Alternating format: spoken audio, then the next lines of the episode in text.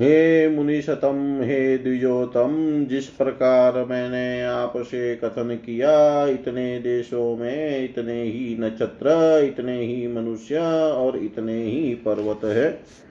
हे विप्र, उक्त देशों में क्रमानुसार इन्हीं नक्षत्रों के बिगड़ने से मनुष्यों को पीड़ा उपस्थित होती है और वही ग्रह जब सम्यक प्रकार श्रेष्ठ ग्रह के संग मिलित होते हैं तब पुरुष को सुख प्राप्त होता है। हे मुनिश्रेष्ठ, जिस नक्षत्र का जो अधिपति है, उसके बिगड़ने से उस देश में पुरुषों को दुख अथवा भय उपस्थित होता है और उसी के श्रेष्ठ स्थान में होने से मनुष्यों को शुभ होता है।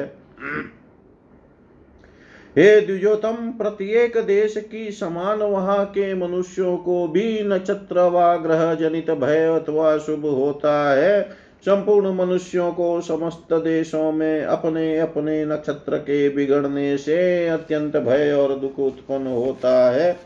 तथा ग्रहों के वक्र होने पर जो भय उपस्थित होता है, उस ग्रह भय को मिटाने के लिए बुद्धिमान ज्योतिष गण मनुष्यों को जप और दान करने का उपदेश देते हैं। ग्रह के बिगड़ने से पुण्यात्मा पुरुषों का भी पुरुषों को भी द्रव्य गोष्ठ भृत्य हित पुत्र और स्त्री आदि के सहित पीड़ा होती है।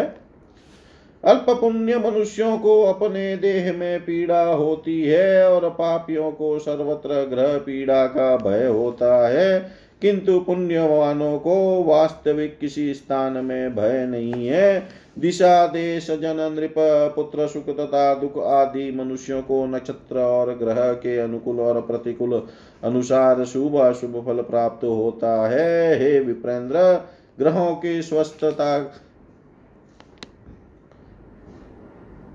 पूर्वक रहने से मनुष्यों को सुख मिलता है और ग्रहों की दुस्थिति होने से मनुष्यों को अशुभ प्राप्त होता है। यह जो नक्षत्रों के सहित मैंने कुर्म भगवान के संस्थान का वर्णन किया, यह सब देशों में शुभाशुभ का देने वाला है। हे द्विज शतम इसी कारण बुद्धिमान मनुष्य को चाहिए कि देश नक्षत्र और ग्रह की करी हुई पीड़ा को जानकर उसकी शांति करें। आकाश में देवता और देत्यों का शत्रु जय स्वर्ग से गिरता है और वही लोकवाद के नाम से विख्यात है। अतएव बुद्धिमान मनुष्य को ग्रह और लोकवाद दोनों की शांति करनी चाहिए, क्योंकि मनुष्य को इन्हीं सब के गिरने से यहाँ शुभ और शुभ प्राप्त होता है। हे द्विज शतम जब यह ग्रहाधिक अनुकूल होते हैं, तब शुभ का उदय और पाप की हानि करते हैं, और जब यही ग्रहाधिक विपरीत होते हैं, तब द्रव्य तथा बुद्धि की हानि करते हैं। इस कारण लोकवादरत बुद्धिमान, मनुष्य को पीड़ा के समय लोकवाद और ग्रह की शांति अवश्य करनी चाहिए और आप किसी से द्रोह न करें, उपवास करें, शांति स्तोत्र का पाठ करें, तथा जप, होम, स्नान, दान करें और क्रोध आदि से दूर रहना उचित है। सर्वभूत संसार से अद्रो अर्थात वैर रहित हो, पंडित होकर सबसे मित्रता करे, मिथ्या न बोले और अधिक विवाद भी नहीं करना चाहिए। हे द्विजशतम संपूर्ण पीड़ाओं में मनुष्य को ग्रह का पूजन करना उचित है, क्योंकि इस प्रकार शांति और पूजा करने से सब घोर पीड़ा भी दूर हो जाती है और जो मनुष्य, जो पुरुष पवित्र है, उनको भी ग्रहों के कारण से शुभ शुभ फल प्राप्त होता है। इस प्रकार भारत वर्ष में यह कुर्म भगवान विभु विद्यमान रहते हैं, जिनका वृतांत मैंने आपसे वर्णन किया। यह नारायण कूर्म अचिंत्यात्मा है, इन्हीं में समस्त देव नक्षत्रों के स्वामी स्थित रहते हैं। उनके मध्य में अग्नि, पृथ्वी और चंद्रमा विद्यमान है, मेषादि तीन राशि।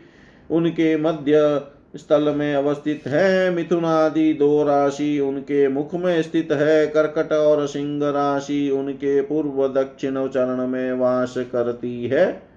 सिंह कन्या और तुला, यह तीन राशि उनकी कुक्षी में विराजमान है। तुल और वृश्चिक राशि दक्षिण पश्चिम पद में विद्यमान है। वृश्चिक और धनु राशि उनके पृष्ठ देश में धनु और मकर आदि तीन राशि उनके वायव्य चरण में कुंभ और मीन राशि उनकी उत्तर कुक्षी में स्थित रहती है।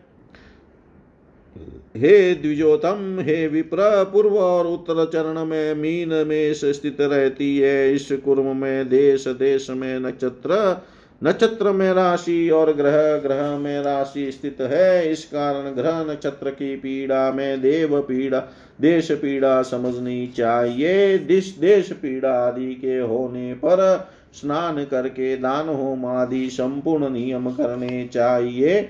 यह जब विष्णु के चरण स्वरूप ब्रह्मा जी ग्रहों के बीच में अवस्थान करते हैं, यही नारायण अचिंत्यात्मा है, जगत कारण और जगत के प्रभु हैं। ॐ पूर्णमद, पूर्णमिदं, पूर्णात्, पूर्णमुदच्यते। पूर्णस्य पूर्णमादाय पूर्णमेवावशिष्यते। ॐ शान्ति शान्ति शान्ति।